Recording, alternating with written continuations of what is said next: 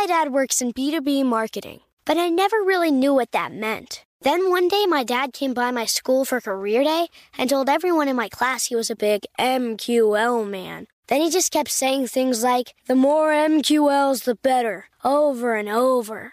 My friends still laugh at me to this day. I think it means marketing qualified lead. One thing's for sure I'll be known as the MQL man's kid for the rest of my days. Why couldn't you just be a fireman or a lawyer? Why? You ruined my life, Dad. Not everyone gets B2B, but LinkedIn has the people who do. And with ads on LinkedIn, you'll be able to reach people based on job title, industry, likelihood to buy, and more. Start converting your B2B audience into high quality leads today. We'll even give you a $100 credit on your next ad campaign. Go to linkedin.com slash customer to claim your credit. That's linkedin.com slash customer. Terms and conditions apply. LinkedIn, the place to be, to be. Hi, everyone. I'm Katie Couric. And I'm Bozoma St. John. And this is Back to Biz with Katie and Boz.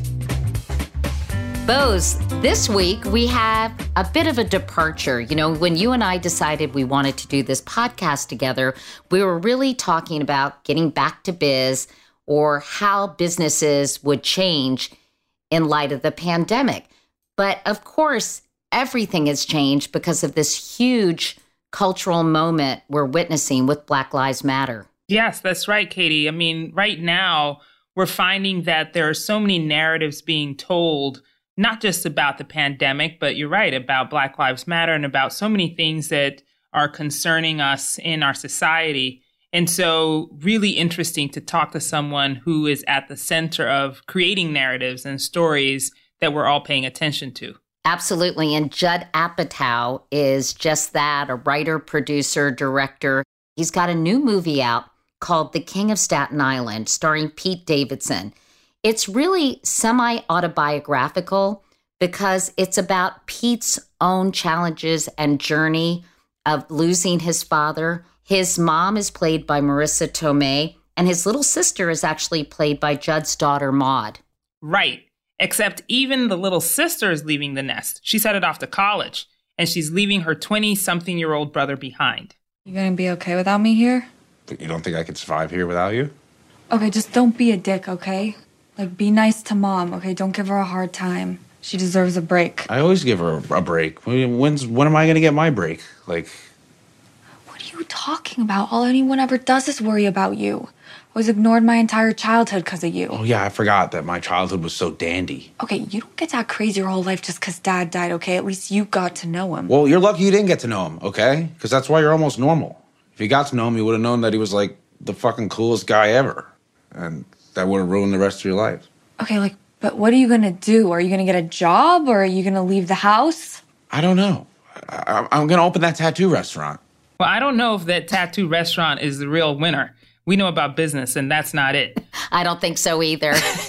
right? But there really is so much to unpack in this movie. I mean, it's also dealing with trauma and mental health in a way that feels really direct and refreshing. I was really impressed with this movie, Boz, but of course it was done a while ago. And we'll be talking to Judd about the future, not only of movie making, but movie going. But we wanted to check in first with the present how he's doing months into this pandemic, holed up at home, one man among many women, his lovely wife, Leslie Mann, and his nearly grown daughters, Iris and Maud. That might have been one of my favorite parts about the whole conversation how he got the takeover. so let's start there. how old are Maud and Iris now, Judd? They're 22 and 17. And uh, that's not the age where you want to hang out with your parents a lot.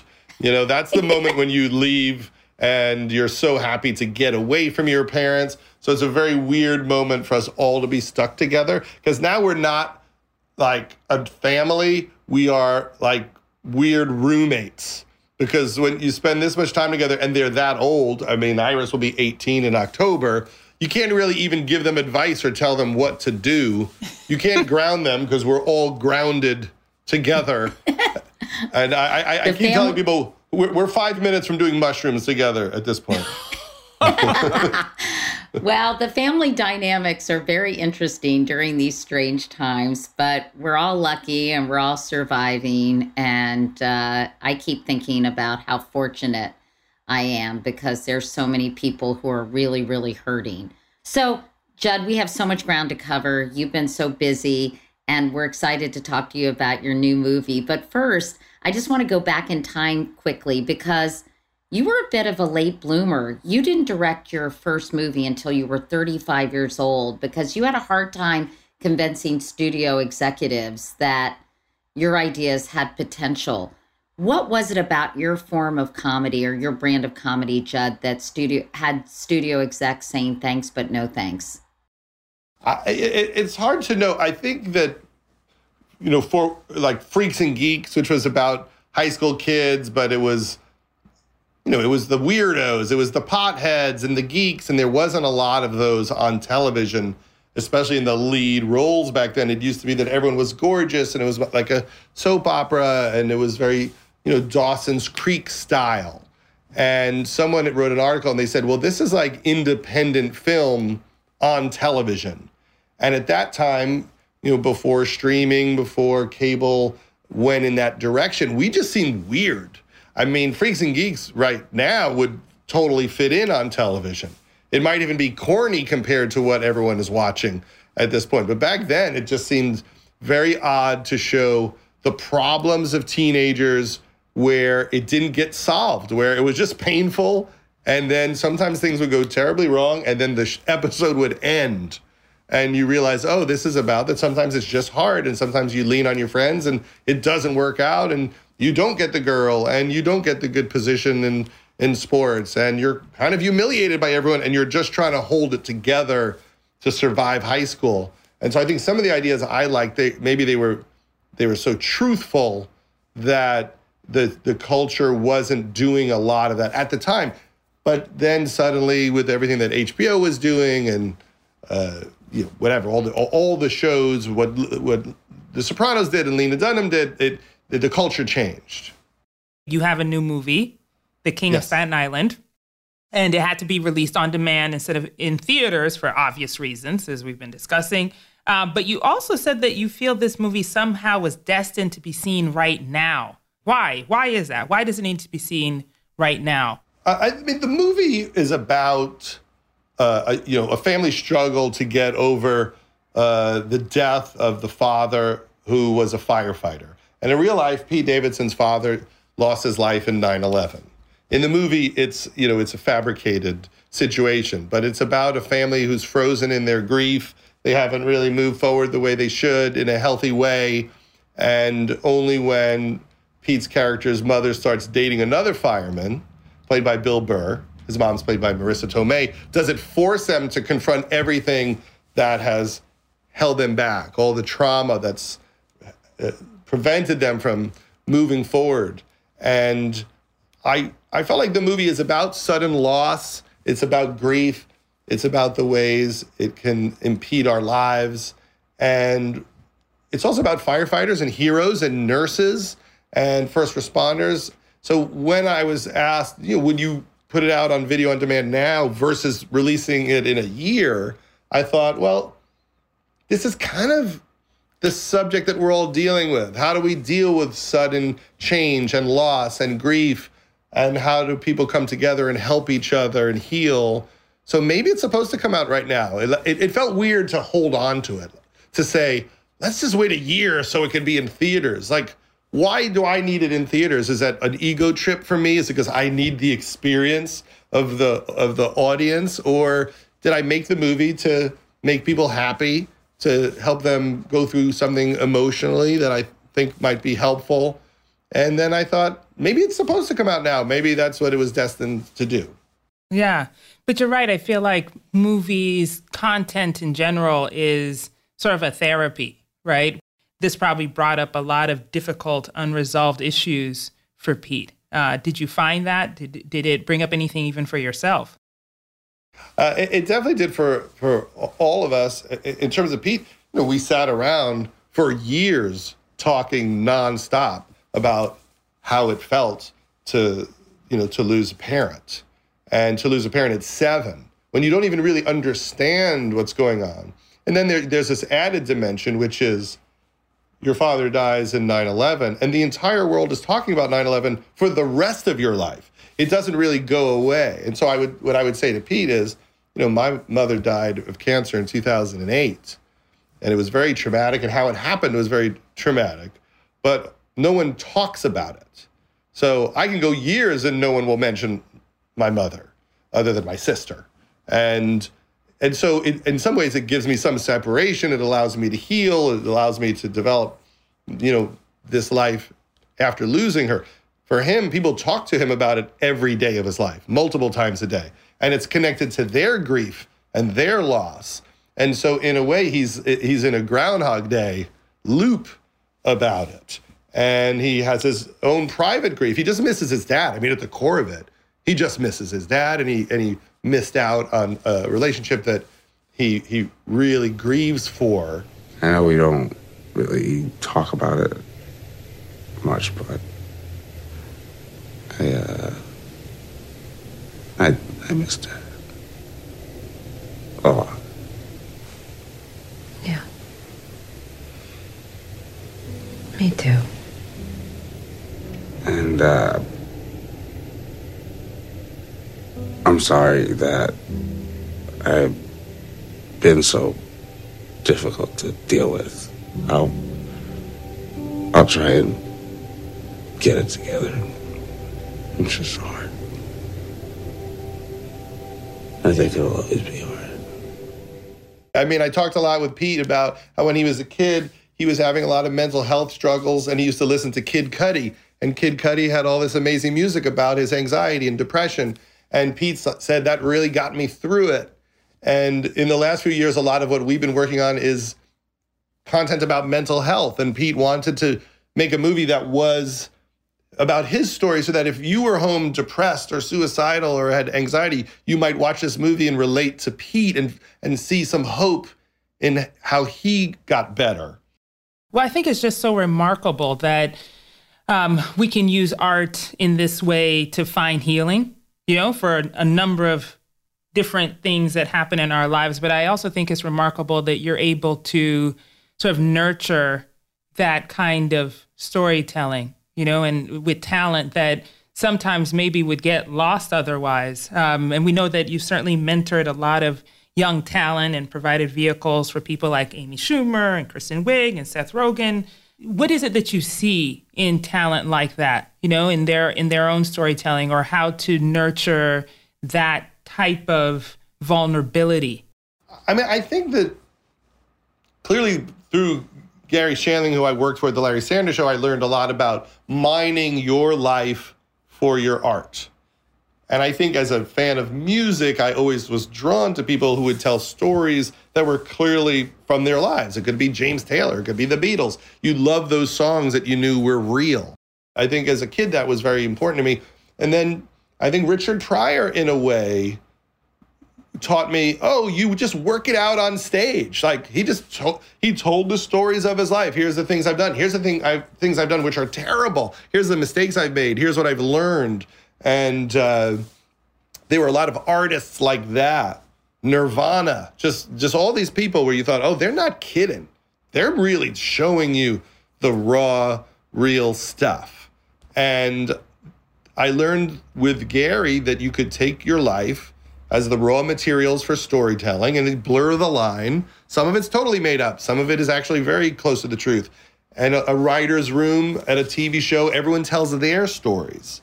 And then that led to me writing Knocked Up and 40 Year Old Virgin and um, uh, 40 Year Old Virgin with Steve. And this is 40. And then I started trying to mine my stuff, which is always a combination of made up and, and true things that you're thinking about. And then when I met Pete, I mean, that was as close to the bone as you can get. But he was as brave as anyone I've ever met in terms of I'm willing to go all the way, Judd. There's no aspect of this that I'm going to hold back. Most people hold back something. Like, no, I can't go that far. That's too dark, or that that'll make me look weird. And Pete's like, let's just show all of it. When we come back, Judd Apatow on how to make Hollywood a more diverse, welcoming place for all storytellers.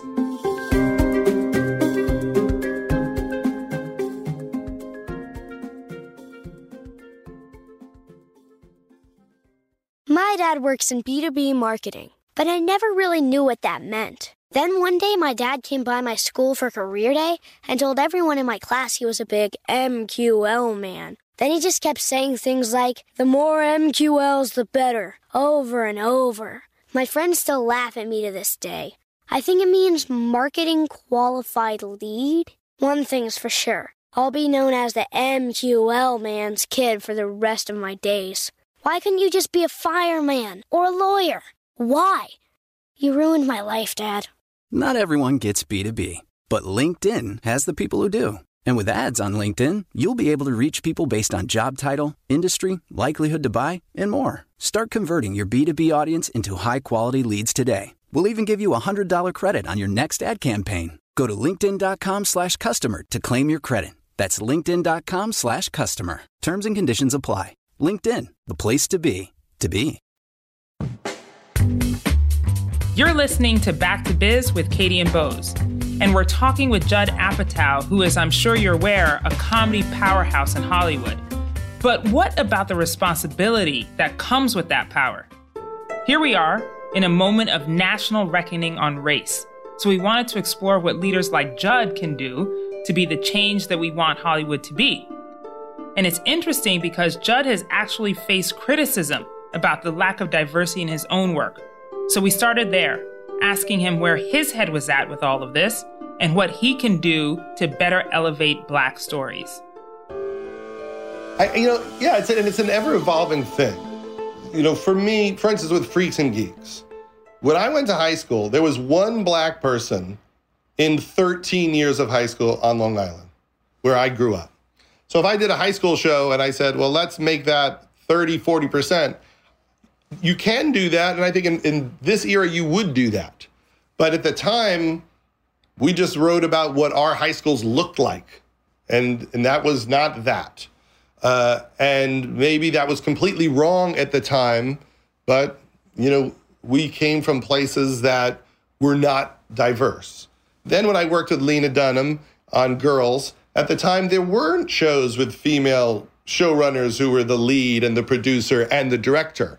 And that became something that I think really was a game changer for women running their shows. And it led to shows like Fleabag and all these other programs where women could create a show for themselves and star in it and direct it and produce it. And then some people were like, well, that should be more diverse. And you're like, okay, I, I, I can see that. We need to keep broadening it. We're all figuring out, like, well, what is truthful? How would you do it? And what I feel like the, the solution to it is is like what we did with the Big Sick, which is I met Kumail Nanjiani and Emily Gordon, and they wanted to write this story about how they met, and a lot of it was about, you know, a, a family uh, of people from Pakistan and their experience in America and how their family worked. And I'll tell you, no one wanted to make it. You know, it doesn't matter how successful I've been, I couldn't sell that script. Uh, and Emily and, and Kumail had an amazing story, and they're brilliant. And Kumail's an incredible actor, and he's on television. No one. So we just developed it for years for free. No one paid them. And then we got Film Nation to give us $5 million to make the movie, right? So we get $5 million to make the movie. Now, my, normally my movies cost about $30 million. So right there, you could say there's almost a systemic racism in the budget, right? Because there's a belief that no one will want to see a kid from Pakistan as the lead in a comedy in America. So the movie gets made. Film Nation stands behind us and gives they give us the money. They're great, but none of the studios did. We show it at Sundance. It's a big hit. They sell it for a lot of money to Amazon, and then Lionsgate distributes it. And now you've got the corporations behind it because we've proven it's good. And then it makes a ton of money, right? It makes a ton of money. And it basically becomes an example that the racism, which makes it hard to make this movie, is all bullshit. It's completely unfair. And it's not even accurate to what the audience wants. The audience wanted that movie. There's no reason why it should have been a $5 million movie. It could have been a $30 million movie. And and that's how I've learned to deal with this, which is can I give opportunities to diverse people to tell their stories and maybe I could use my wisdom to help them. And you know that seems to be the best way forward. And the truth is, and you, you always sound lame saying it. I can't tell you how many projects I've tried to make that didn't work where we couldn't get the script right. You know, I did a pilot with Kevin Hart in 2002. I was like the first guy to go, I think Kevin Hart's going to be the biggest star in the world. And it took a, a, long time after that for him to figure it out. But we were on that on that train from day one. Like we, he was on undeclared. He's in the 40 year old virgin. But I personally was never good enough to crack the script to help Ke- Kevin make it. You know, he did that in his own work that had nothing to do with me. And so we try, and sometimes we we just fail also. I think the the brilliant thing um, that you just said was about even the example of your high school, right? And that if you were to write something about your high school experience, you would write about this big class with this one kid in it. Yes. And that is the that is the middle of the issue, right? It's not so much right. about having white people write black stories. It's about having black people write black stories, diversifying the storytelling. And so I think it's it's really quite important and there's a responsibility of those who have the door open to find ways to extend it so that our storytelling can become more diverse too. Oh, because absolutely. Right. Yeah. I also think it's about systemic racism. Like, why is Judd going to a school, or me for that matter, where there's yes. like a handful of black kids in the entire school? But I think that's a reflection of, you know, so many issues that mm-hmm. created this de facto segregation that Judd and I and Boz, you to a certain extent too, even though you're a little younger than we are. And well, I'm the old one of the group. We're all about 10 years apart. Um, but I think it's it's a reflection of what was happening in society when Judd and I were growing up. But one thing I wanted to ask you, Judd, to to build on something you said, why are these network executives or these studio executives so clueless? I think what's so interesting, you said they weren't reflecting what the audience wanted, right? You know, so they're saying no, and yet the audience is saying yes. So why is there such a disconnect? Is it because of the people who hold these positions of power to greenlight a project? I think that there's a lot of theories that are just wrong. And it's not, it's, it's about every aspect of diversity. When we made Bridesmaids, I didn't think we were doing anything to help women. I mean, I grew up on Gilda Radner and Totie Fields and Lucille Ball. There was never any part of me that thought that men were funnier than women. If anything, I, I think that my greatest heroes were women. So I just wanted to make a movie with Kristen Wiig. I didn't think that this was symbolic. I didn't think it was about helping women prove they could be, you know, the leads of movies or female driven comedies. I just thought Kristen Wiig's a genius. Let's make a movie with her. And then people started saying, you know, if the movie does well, maybe it'll help the studios realize they should make more movies with female comedic leads. I never thought of it as a test case. And then it turned out it did very well, and it did lead to a, a bunch of other movies happening for different people. But that was a theory. Like the, the studios were not pursuing women to be the leads of comedies in the way they should have. It would happen here and there, but you know, there'd be a Goldie Hawn movie or you, you know, every once in a while someone would get a shot, but it was still way less than men. And so for me, I've just tried to be more aware of it. I like being in terrain where no one is. So one of the reasons why I do certain things is just because, oh, this this community isn't getting a movie. It's fun to try to make a great one because it's not something that everyone has burnt out. But mm-hmm. I realize I just need partners. I need to partner up with with these people, and we have a lot of projects that we hope get done. We're doing a a gay romantic comedy with Billy Eichner, and there hasn't been a big studio romantic comedy like that. It's it's if it's been done, it's been done maybe once or twice ever. But he's got the big budget. He doesn't have the big sick budget. He's got the real budget from Universal Studios, and he wrote a hysterical script, and it's and the truth is, it's kind of sad that it's a big deal to get it. It, it. It's very sad, but that's what we're trying to do. We're, we're trying to tell great stories and partner up with people that we believe in. And hopefully that's a way we can make a big difference.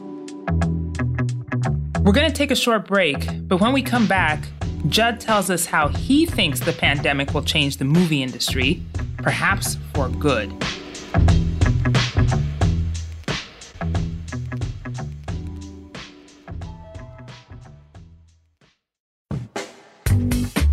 You're listening to Back to Biz with Katie and Boz. And as we wrap up with Judd Apatow, we ask him about the future of movie making and if he's going to be one of the people dipping his toe back into filming in the middle of a pandemic. I know I'm very scared, and I, I will be among the last people to say, let's go, because I, I, I really would never want to put anyone in danger. I know when when this time passes and things are safe, everyone will run back to the movie theaters, just like they're trying to run back to everything now before they should. But there's going to be a very painful pause for the industry. A lot of movie theaters are, are closing, though. I mean, some people say saying this is just accelerating a trend that we were already witnessing, and and that is kind of the demise of movie theaters, which would really make me sad. But do you think that movie watching is going to come back? I do. I do because I, it, people might just miss it. It could come back bigger because people are tired of being in their homes binging, and maybe it, it will make them appreciate the experience. I think it will always be there. The question is, what will we make for the theater and what will we make for home viewing? So, everyone wants to see spectacle, right? We want to see explosions and superheroes in a movie theater. People aren't really going to the theater to see what used to be the mid-priced drama. You, you don't see the studios spending $35 million on a drama the way they used to make a Meryl Streep movie. Uh, there's less of that happening. It's still happening. It's but it's kind of lower budgeted and going straight to streaming a fair amount of the time.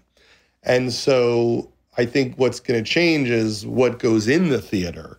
And it's hard to know you know what to make of that because they're making some great movies that are meant for streaming and maybe an independent filmmaker that used to make a movie for $2 million in a theater might get $10 million to make it for netflix and so there's all sorts of trade-offs yeah well we're seeing good lord we're seeing a lot of drama in our in our regular lives right not even yes. in the theater um, and clearly the election is looming Lord help mm-hmm. us all.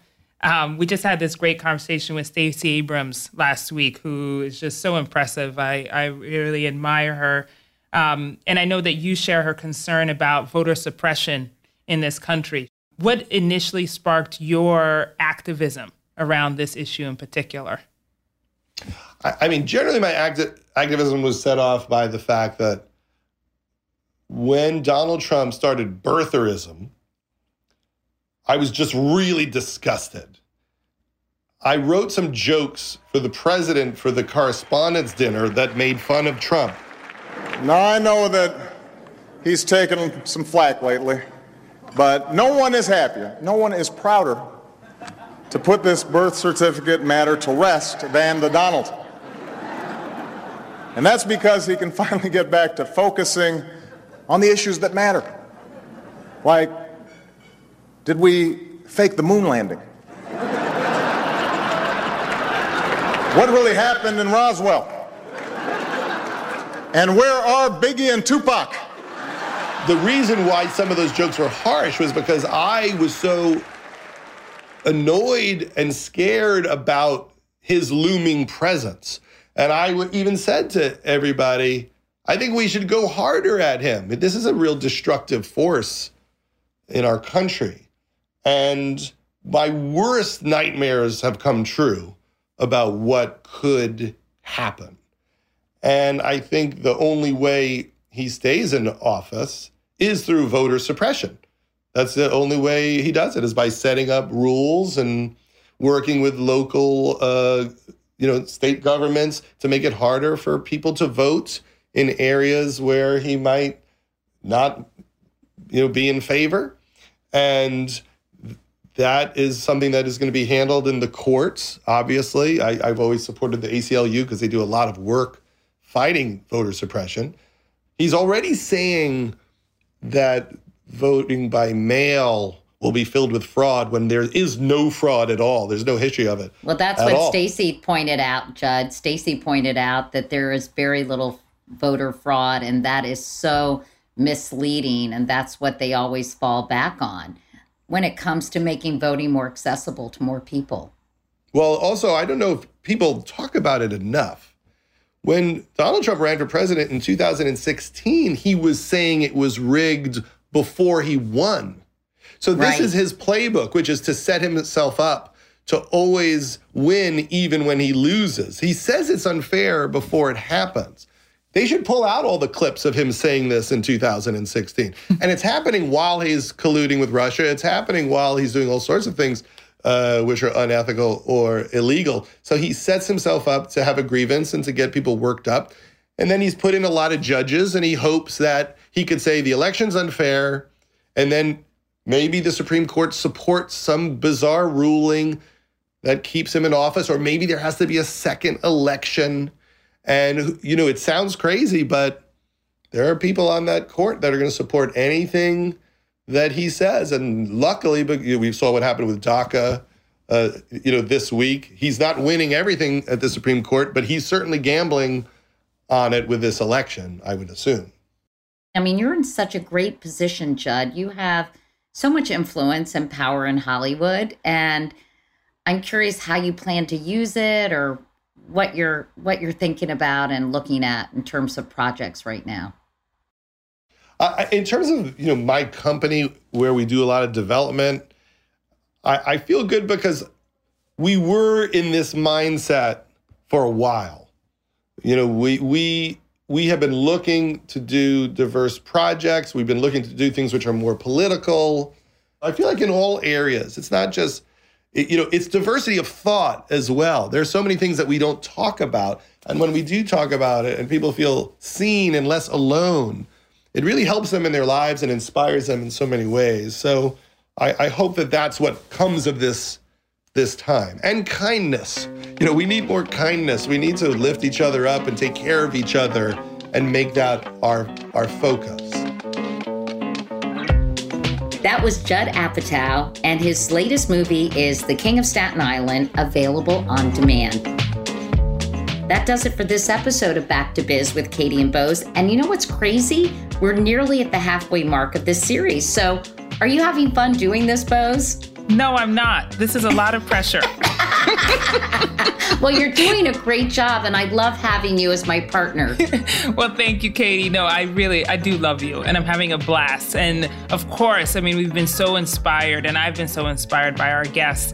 TD Jakes, Opal Tometi, Mary Barra, Stacey Abrams. I mean, come on, Stacey Abrams, all of these goals. I mean, it's just been awesome. I know. We've been really lucky that we've gotten so many people to talk with us, especially during this critically important time, really, in our nation's history. But we want to hear from you, dear listeners. So let us know what you think of our conversations and who you'd like us to speak with on one of these podcasts. You can leave a voicemail for Back to Biz at 844 479 7883. That's 844 479 7883. Or you can email us at info at katiecouric.com. Just put back to biz in the subject line. And you can also go straight to Apple Podcasts and leave us a review. Katie, you know what? We already have one review. Really? Oh yeah, gosh. I hope it's nice, Boz. Ah, it's it's all right. It's good. It's good. Don't worry. In the meantime, keep up with the show on Apple Podcasts, the iHeartRadio app, or wherever you listen to your favorite shows. And don't forget to follow us on social media, where you'll find clips of our favorite moments from the interviews. Until next time, I'm Bozoma St. John. And I'm Katie Couric, and this is Back to Biz with Katie and Boz. Thanks so much for listening, guys. Back to Biz with Katie and Boz is a production of iHeartRadio and Katie Couric Media.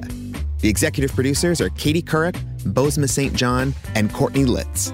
The supervising producer is Lauren Hanson. The associate producers are Derek Clements, Eliza Costas, and Emily Pinto. Editing by Derek Clements and Lauren Hanson. Mixing by Derek Clements. Special thanks to Adriana Fazio. For more information about today's episode, go to katiecouric.com. You can also follow Katie Couric and Bozoma St. John on Twitter and Instagram. For more podcasts from iHeartRadio, visit the iHeartRadio app, Apple Podcasts, or wherever you listen to your favorite shows.